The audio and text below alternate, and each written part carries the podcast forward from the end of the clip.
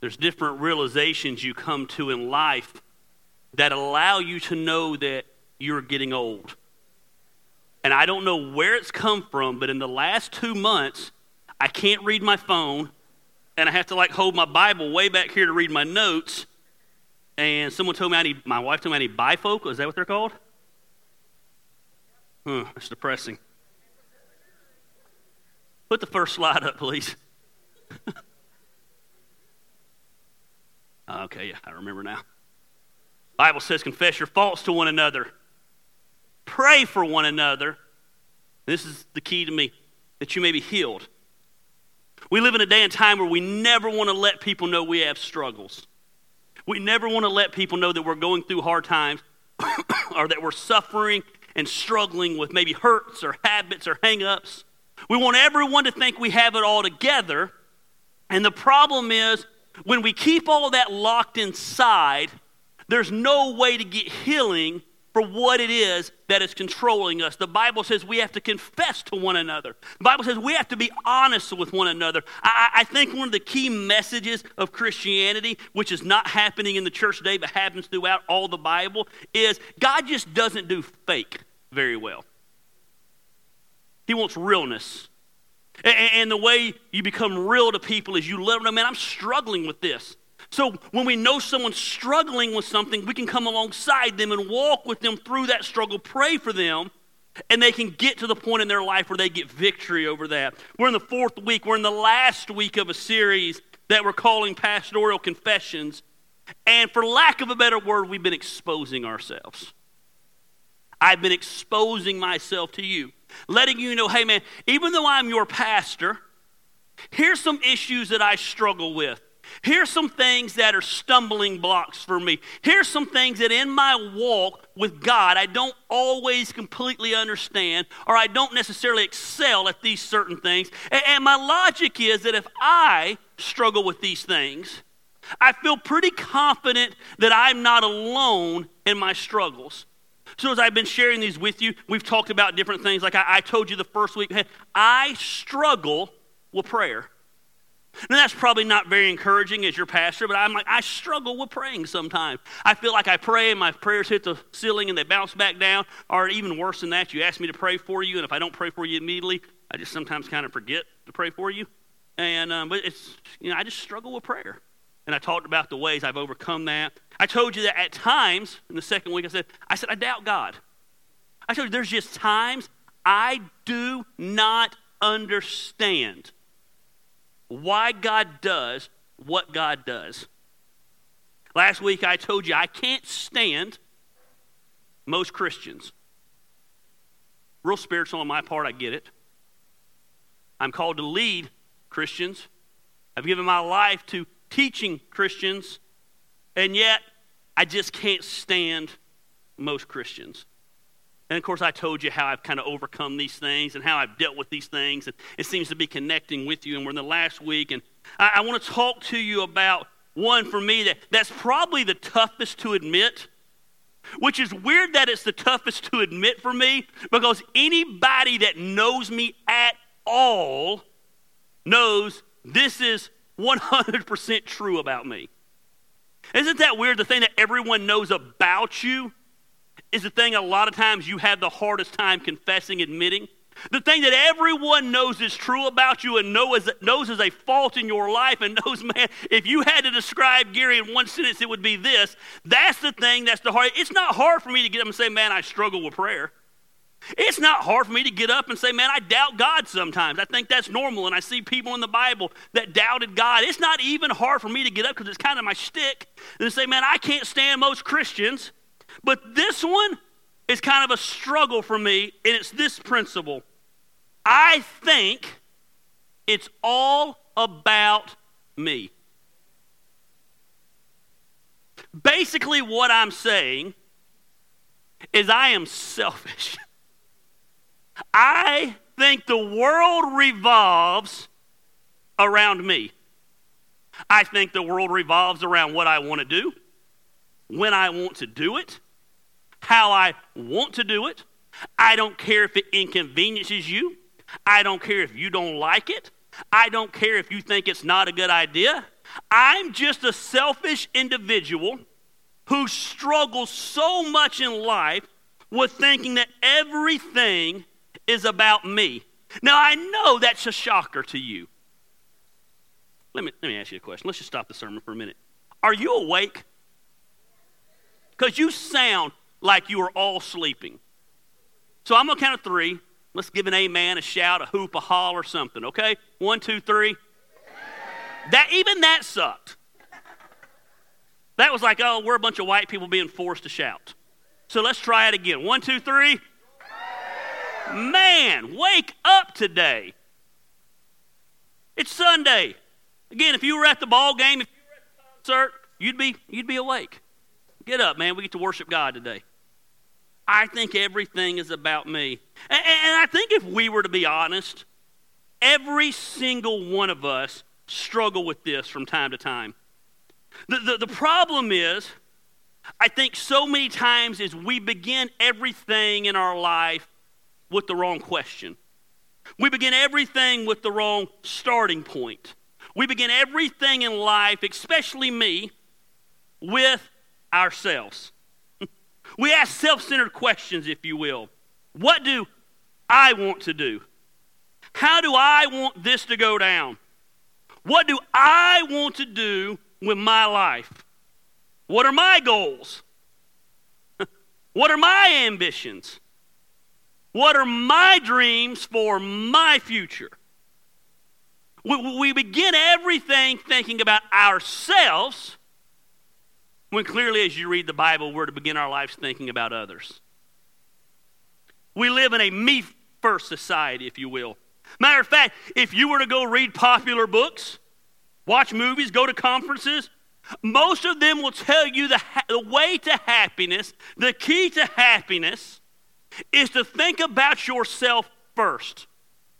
Matter of fact, so many people go to counseling and they're told your whole life, you've spent your life about others and never about you. You need to now focus on your happiness. Until you focus on what you want out of life, you're never going to be happy. But the problem with that theory is this that's what books are teaching us, and that's what counselors are teaching us, and that's what conferences are teaching us, and that's what preachers are teaching us. But yet we're told over and over and over to think about ourselves, but we live in a day and time where more people are unhappy than ever before. Most people are unfulfilled like never before. Less people have true joy than ever before. Less people feel real purpose for their lives than ever before. So we live in a society that tells us to focus on ourselves if we want to be happy. We live in a society where we focus on ourselves and what we want out of life, yet we're more unhappy than we've ever been. I can't help but wonder if the reason for that is is we've kind of bought into this mindset that sounds really good. And it makes for great quote graphics for our Facebook page. And it sounds really peppy when we teach it. But it's so contrary to the Word of God.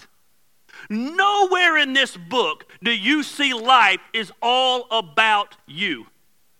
Nowhere in this book do you see that life is all about what you want out of life. Matter of fact, it's the exact opposite. Jesus lived a life 150% for others. And not just others that were good to him. Hello. He gave his life for the world, those who betrayed him and mocked him, and those who literally nailed him to the cross. His life was about others. And you know what's sad is probably is nowhere this selfish mindset more prevalent, more known, more seen than in the local church.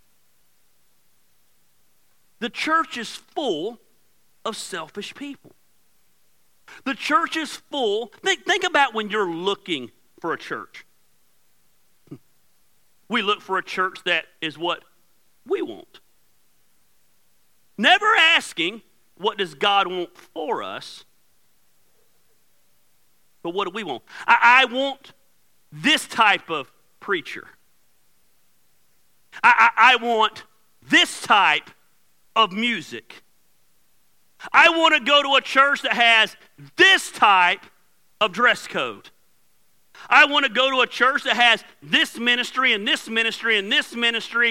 And I want to go to a church where the kids there, a family I love, very recently they said, they said, man, we'd love to come to your church, but man, we just need a church that has this in the kids' ministry.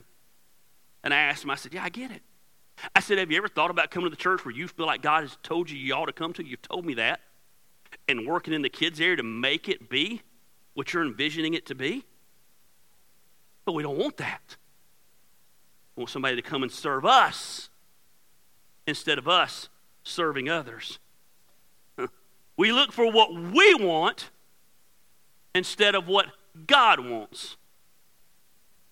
And the problem with a selfish life is this a selfish life is a lonely life. The Bible says this in Philippians 2 4. Do not look out only for your own interest, but take an interest in others too. Now, this is a very key verse to me because it's written in Philippians. You need to understand who wrote this verse. A guy named Paul did. Paul wrote most of the New Testament. Paul was probably next to Jesus, the greatest leader in all the Bible. And he was definitely the most responsible for spreading the gospel, the message of Jesus Christ throughout the world. But what's interesting in this verse is Paul, in this verse, has been spreading the gospel. He's been preaching Jesus. He's been starting churches. But in this verse, he's in jail. He's in prison. And not only is he in prison, he's in prison awaiting execution. Waiting execution for what? For preaching the gospel. He's doing what God called him to do, and now he's about to lose his life. Don't tell me we have problems. Don't come to me and talk about how hard it is to be a Christian in our society. Paul's literally about to lose his life. He's awaiting death by execution, yet he's reminding the church through a letter to keep others at the forefront of their thoughts. He's saying, don't get focused on yourselves, but focus on others. It, Man, if there was ever a great example of an unselfish dude, it has to be Paul. I read this week as I was there, excuse me, a couple weeks ago when I was putting this sermon together, I read that over a hundred times, over 100 times in the New Testament, Paul lists somebody as his friend. Somebody is his friend and he asks for something on their behalf. Hey, so and so, pray for them. Hey, so and so, they have a need. Hey, this is my friend so and so. They're going through this struggle. Can you help them out? Over a hundred times, Paul lists a friend and then lists the need, asking people to meet their need. he had every reason to say, Hey, I'm Paul, and I'm in prison. Could you help me out? Hey, I, I, I, I just need to be selfish for a moment. Oh, how about this? Mm. I've earned the right to focus on me for a little while.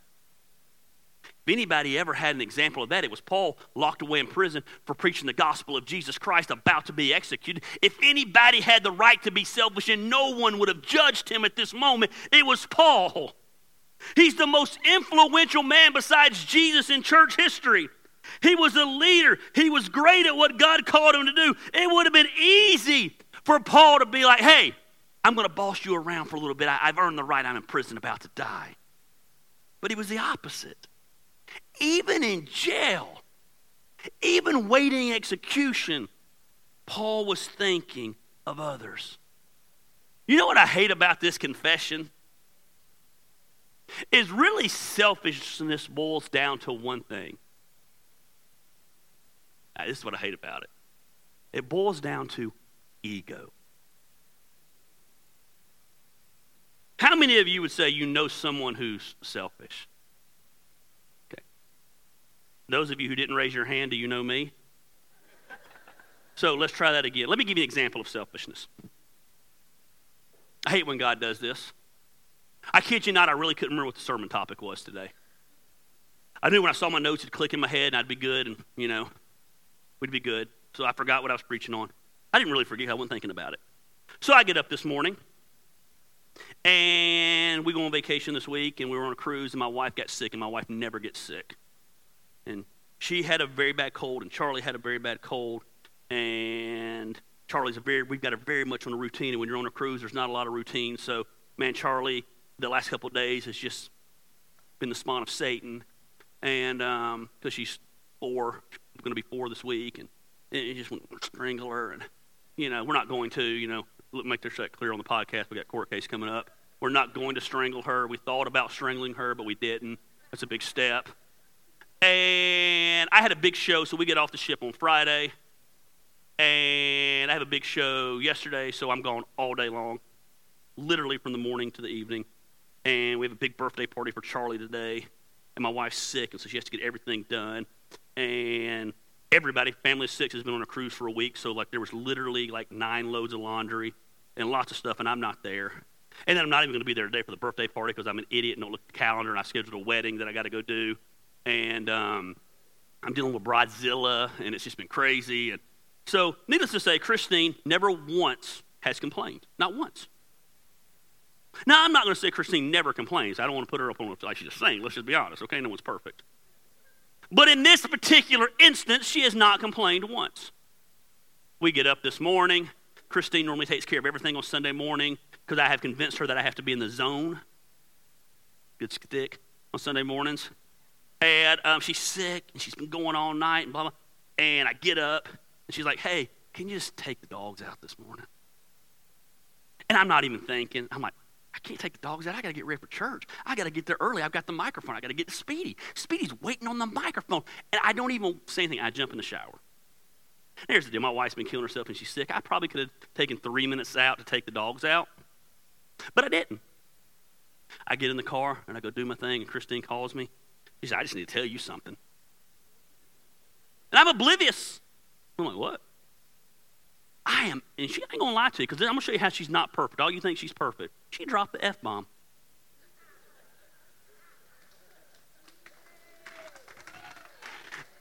I am blankety blank angry. I'm like, for what? I have done blah, blah, blah. And I'm not saying blah, blah, blah disrespectful. Everything she's blah, blah, blah about is truth. And I just needed you to take the dogs out where I could lay in the bed for a second. Now, here's the deal Was I trying to be an a hole when I said no? No. Didn't think about it. Wasn't trying to be a jerk. Wasn't trying. Selfishness just comes natural sometimes. If you're not working at being unselfish. So I, this is rare because a lot of times my wife raises hell at me, she's wrong.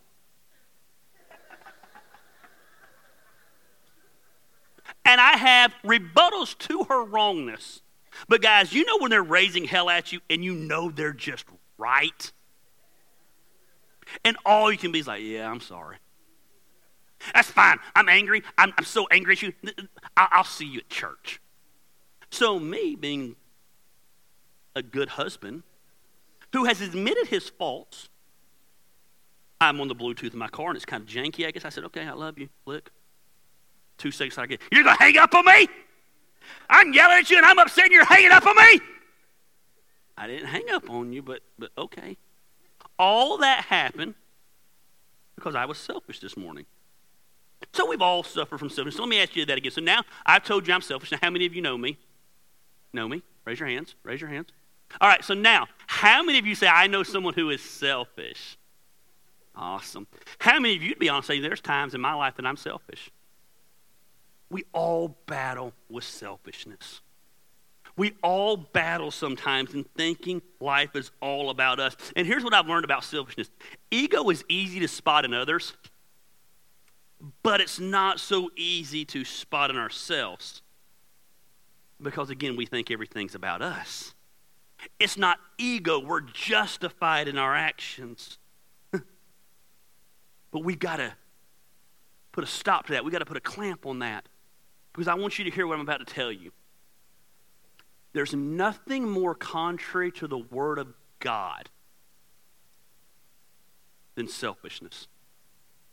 The Christ follower walk, the walk of Christ, our walk with Jesus, if you're going to be a Christ follower a Christian or of the way or whatever you want to call it, it is a life 100% of unselfishness. It is a 100% a life of living for others. You can't be selfish and walking with Christ the way He wants us to walk with Him. But yet we all struggle with selfishness. Doug Knight, are you in here? Doug, will you do me a favor because you're like a ninja? I am convinced that right behind that metal thing, someone accidentally turned the heat on instead of the air on because I'm about to have a heart attack up here. It could be all the alcoholic beverages I drank this last week, or the fact that I ate the 24 hour pizza bar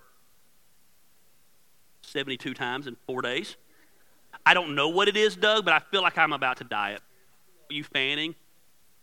And so I just want to make sure that Speedy, who had a big show yesterday and probably came in tired, didn't turn the heat on. Is the air on, Doug? Okay, well, it's a liar, and I'm convinced the air is not working now. So give Doug a round of applause. Are y'all hot? I would normally say it was just my sexiness, but I'm hot, so I don't, I'm not sexy enough to make myself hot, Jeff. So, how do we battle selfishness? Back to the sermon. We got to do some things, and we got to learn some things from Paul because Paul's so intentional in the book of Philippians about making about others when none of us would have made it about others. He's about to die. The first thing he does is this you must genuinely love people. That's hard. I, I use that word very intentionally. You must genuinely love people. Look what Paul says in Philippians. I hope in the Lord Jesus to send Timothy to you soon, that I also may be cheered when I receive news about you. Now remember, Paul's in jail. You've got to take this in context here. He's writing them a letter. It, would have been logical for Paul to send them a letter reminding them of his condition. It would have been logical for Paul to send a letter and say, hey, could you send me a little bit of money? Can you put some money in my books? I don't know if that's how it worked back then. Hey, c- could you just send someone to visit me? C- c- can you just pray for me? It would have been logical for Paul to send a letter and make it about him. But Paul doesn't do that. Instead, Paul's concerned about them. He's concerned about the church at Philippi. He's so concerned that he sends Timothy. Now, you need to understand, Timothy was kind of like his apprentice. So, what would happen is Paul would be in a jail cell, it would be on an outside wall, and Timothy would probably be there with him on the outside of the wall where he could talk to him through the bars, trying to do whatever he could to serve Paul. Timothy was probably a very vital part of Paul's survival at this time. He probably was the only communication that Paul had. He was probably the only fellowship that Paul had. I think it's safe to say that probably Timothy being there for Paul was a moment of encouragement and kept him alive through this tough time. Yet Paul says, Hey, I, am going to send Timothy back to you guys. I, I'm going to send Timothy back to you so he can gather news about what's going on at the church. So I can then know what's going on in the church. Because I care about you so much. I want to know what's going on. You got to remember, there was no Facebook back then. The church couldn't be posting what was going on.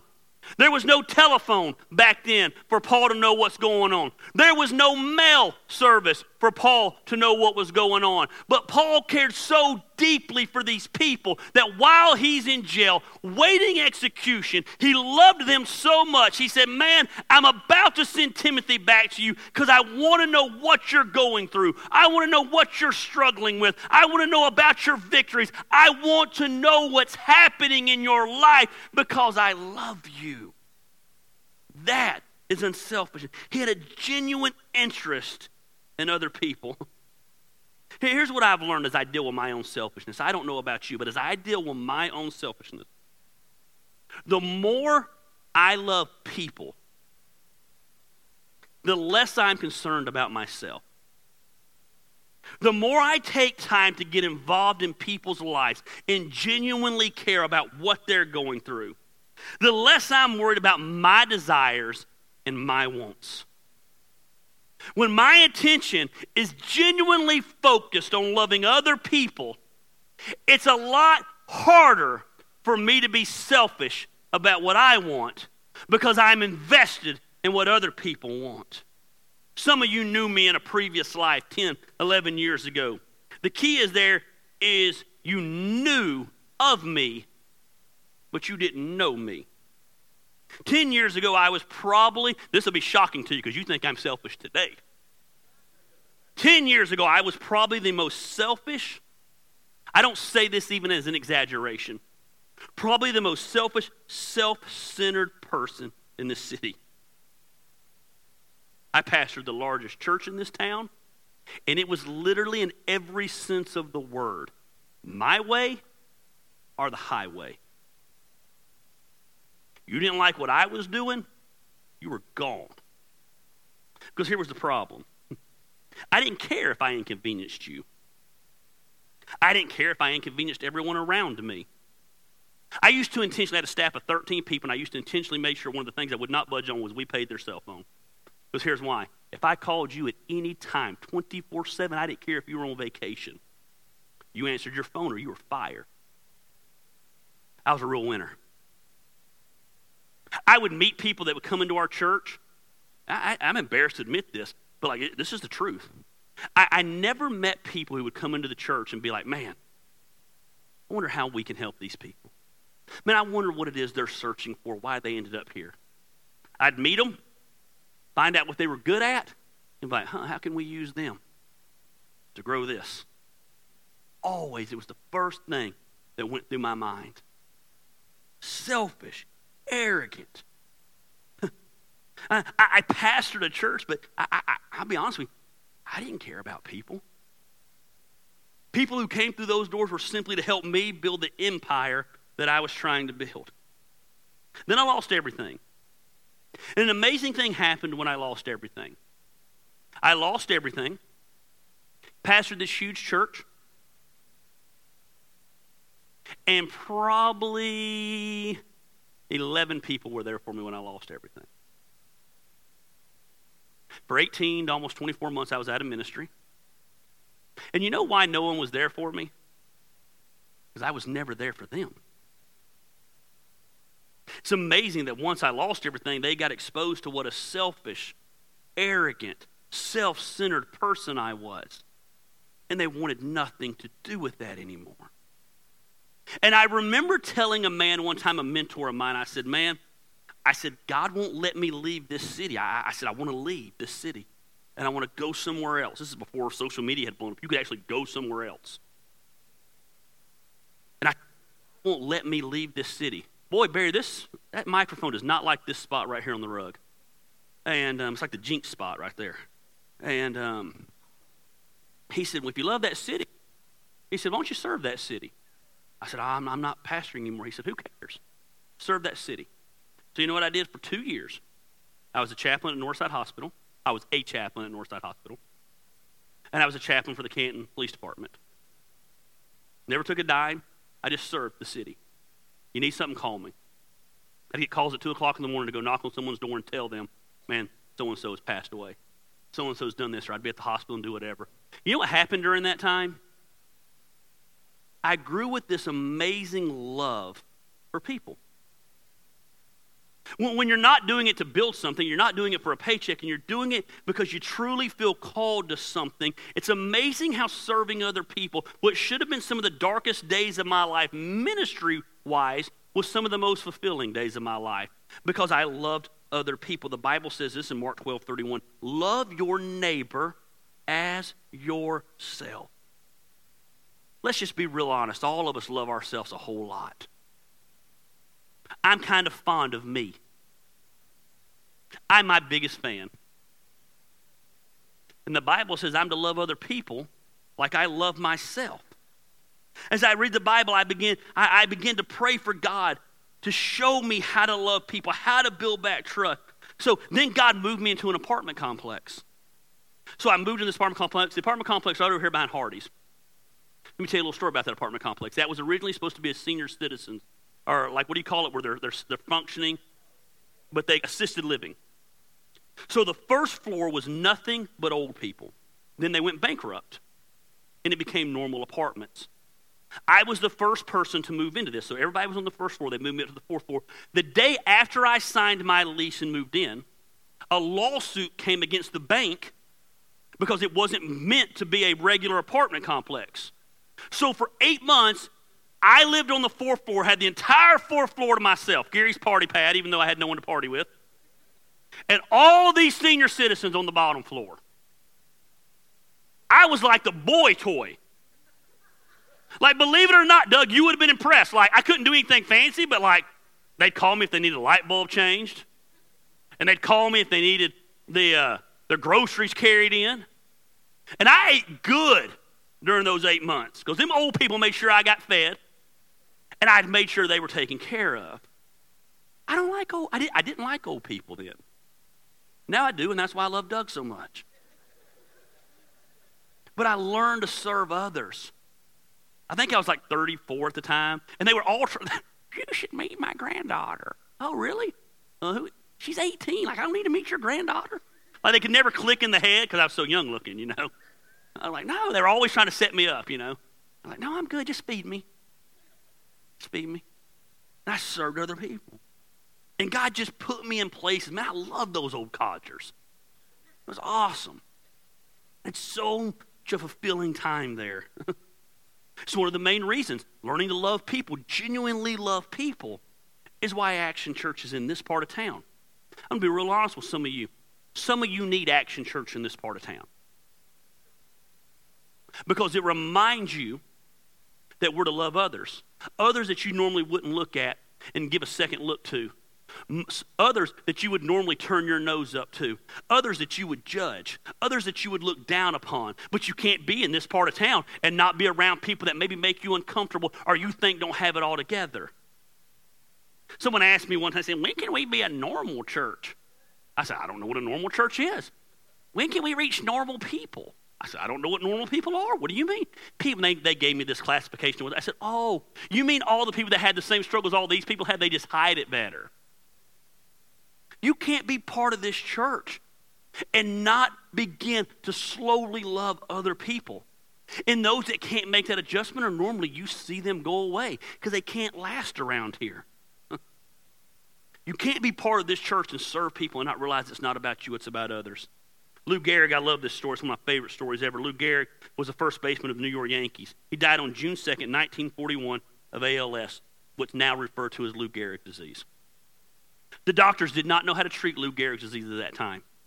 So he was in a hospital for a long time as they experimented with different things, trying to find something that would work for this legend. Just before Lou Gehrig died, he called his friend Bob and said, Bob, I've got great news. I love this story. It's such a great story. He said, The boys in the lab have come up with a new serum and they're trying it out on 10 of us. It seems to be working well on nine out of the 10. And Bob, his friend, responded, But is it working on you, Lou? And Lou answered, Well, no, it's not working on me. But nine out of 10, how do you like them odds? He, he was so excited that it was working on the nine other people. What an awesome story. He genuinely loved other people. By loving other people, he didn't focus on the fact that he was the one out of 10 it wasn't working on. This church is a training ground for loving other people. When you get here, you should make it a point every Sunday to find someone you don't know and introduce yourself. It's easy to show up to this place and hang out with your friends, and I love that you have friends in this church. But it's not about you and your friends on Sunday morning. It's about those who are coming through the door for the first time and they're nervous because they've heard about the church in the ghetto. And they pull in the parking lot and they don't even know where to go because we're too poor to get the sign moved in front where it should be. It's like, man, do I go there do I go here? Where, where do I go? And they start getting nervous. And they're like, oh, I, I, go through those doors. And, and then they get to the doors and they don't even know how to open the doors because, you know, you would think you pull the doors, but you don't. So they feel awkward, especially if there's no one there, especially if Rick's not there to slide it open. They pull the door and it's obvious that you just broke the door. You open the fire escape and they freak all out and they come in and it's loud music and it's kind of a dump. And, and, and then, like, nobody talks to them because we're too busy hanging out with our buddies, making it about us. Man.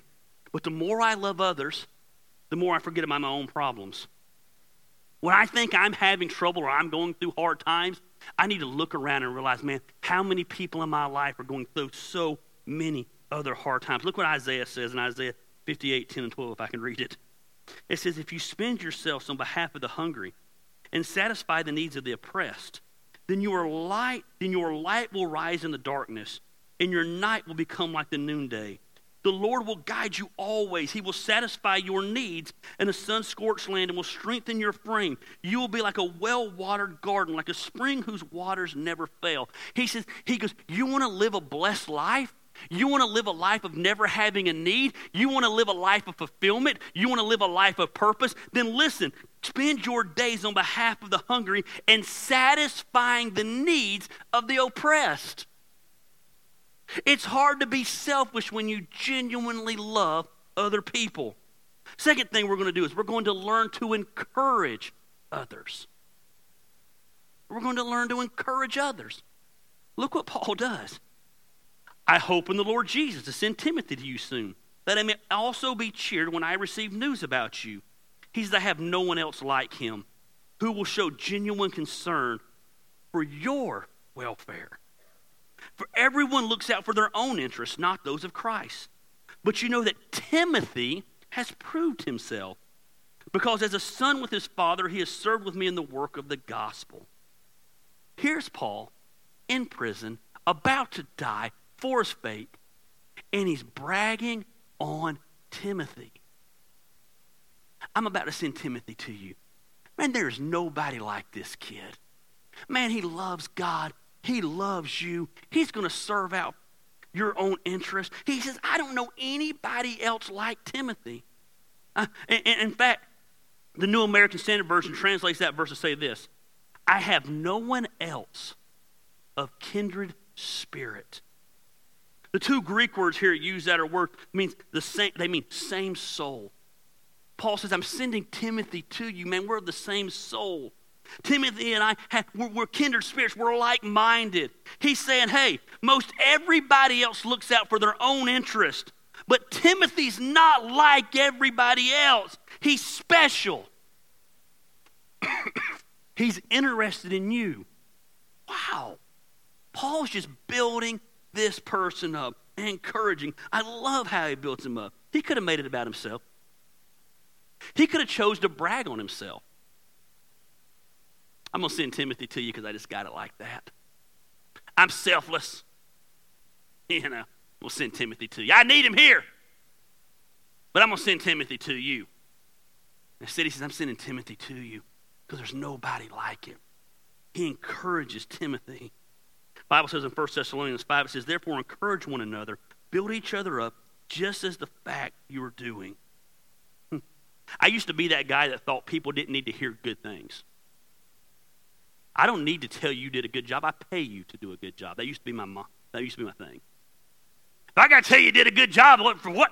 For what I paid you to do?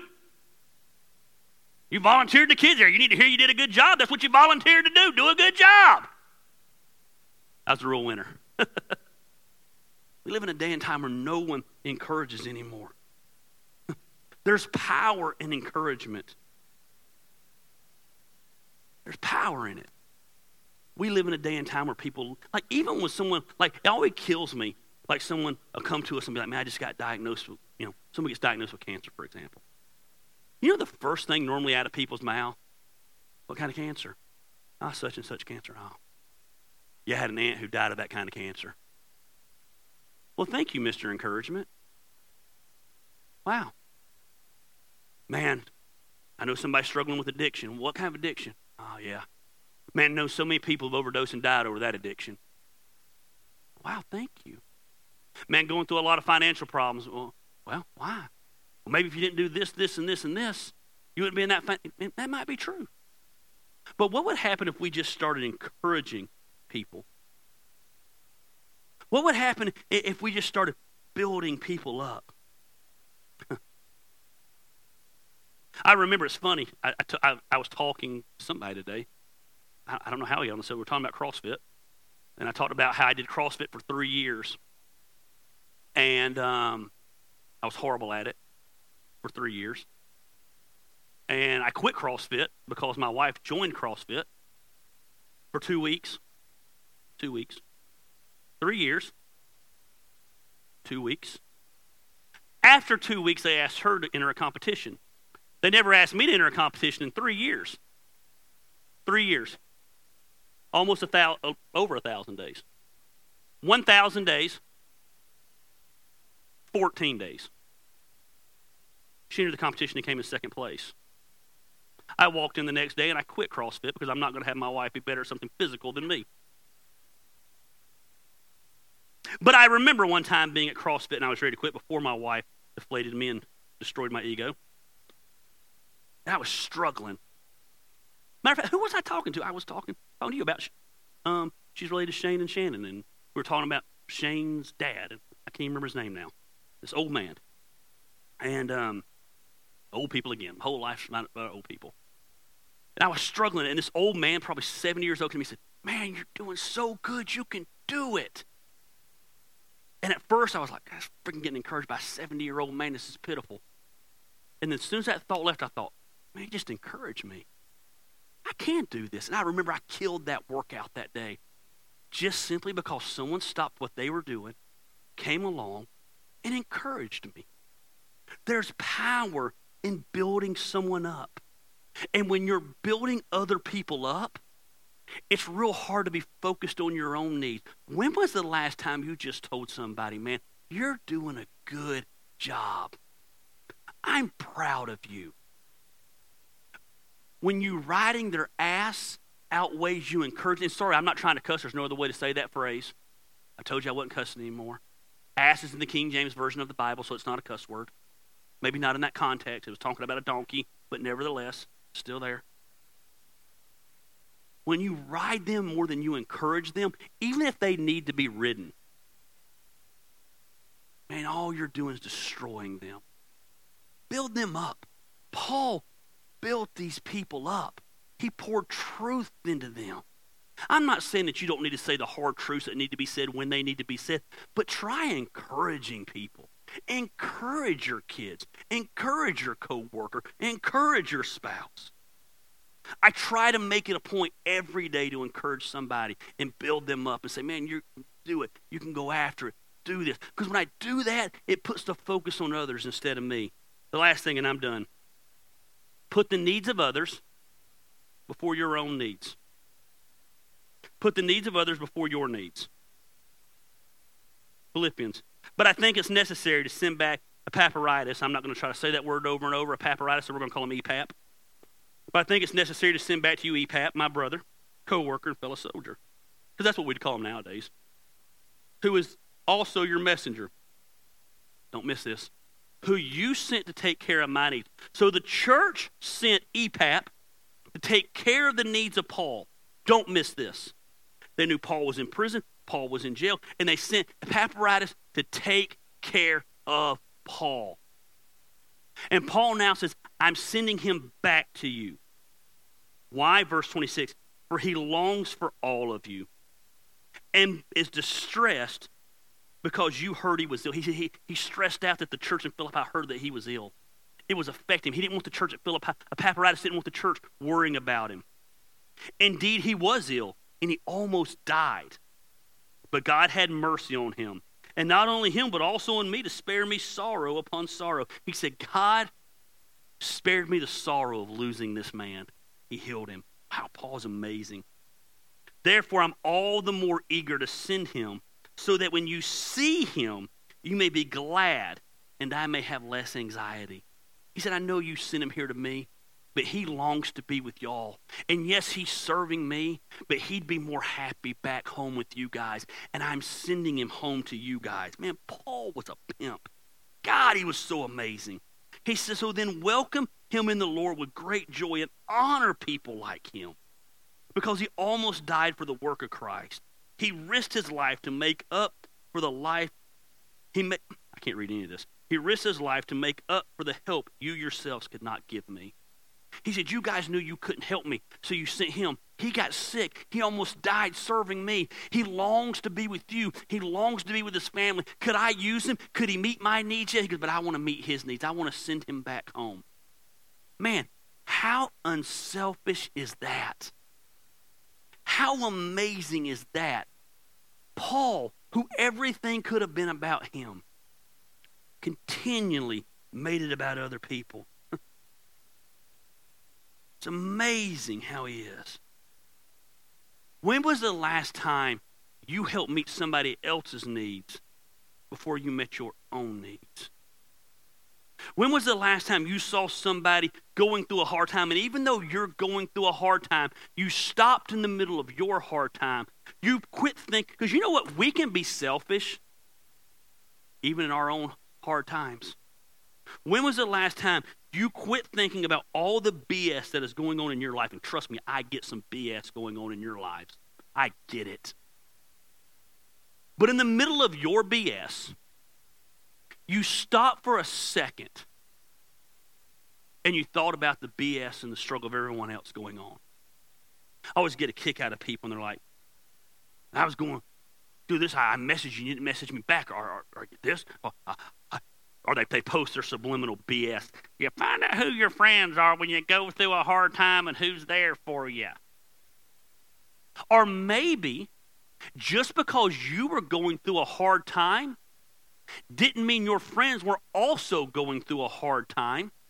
And I'm sorry you were dealing with your BS, but maybe if you stopped and quit worrying about your BS for a moment and worried about your other people in your life's BS, you wouldn't get your feelings hurt that they didn't reach out to you nonstop because at the end of the day, you weren't reaching out to them because you were worried about your own BS, you freaking hypocrite. Oh, sorry, did I rabbit trail there for a moment? Nobody reached out to me. I get it. And I wish they would have reached out to you. And you know how they could have reached out to you? If we'd all been thinking about others' needs instead of our own needs. Really, what happened is we're all being selfish because you weren't reaching out to them about their needs because we're all selfish at times. And the way we become unselfish is sometimes we stop in the middle of our needs, we step away from our chaos, and maybe just do an inventory check about what's so and so going through. I ought to reach out to them about that. What's so and so going through? Man, I need to reach out to them about that. What's so and so going through? I need to follow up with that. You know what's going to happen as you start reaching out to their needs? Suddenly your attention's not going to be on your needs. But no one's reaching out to me. Bible says every man must give an account for himself. We don't reach out to others because they reach out to us.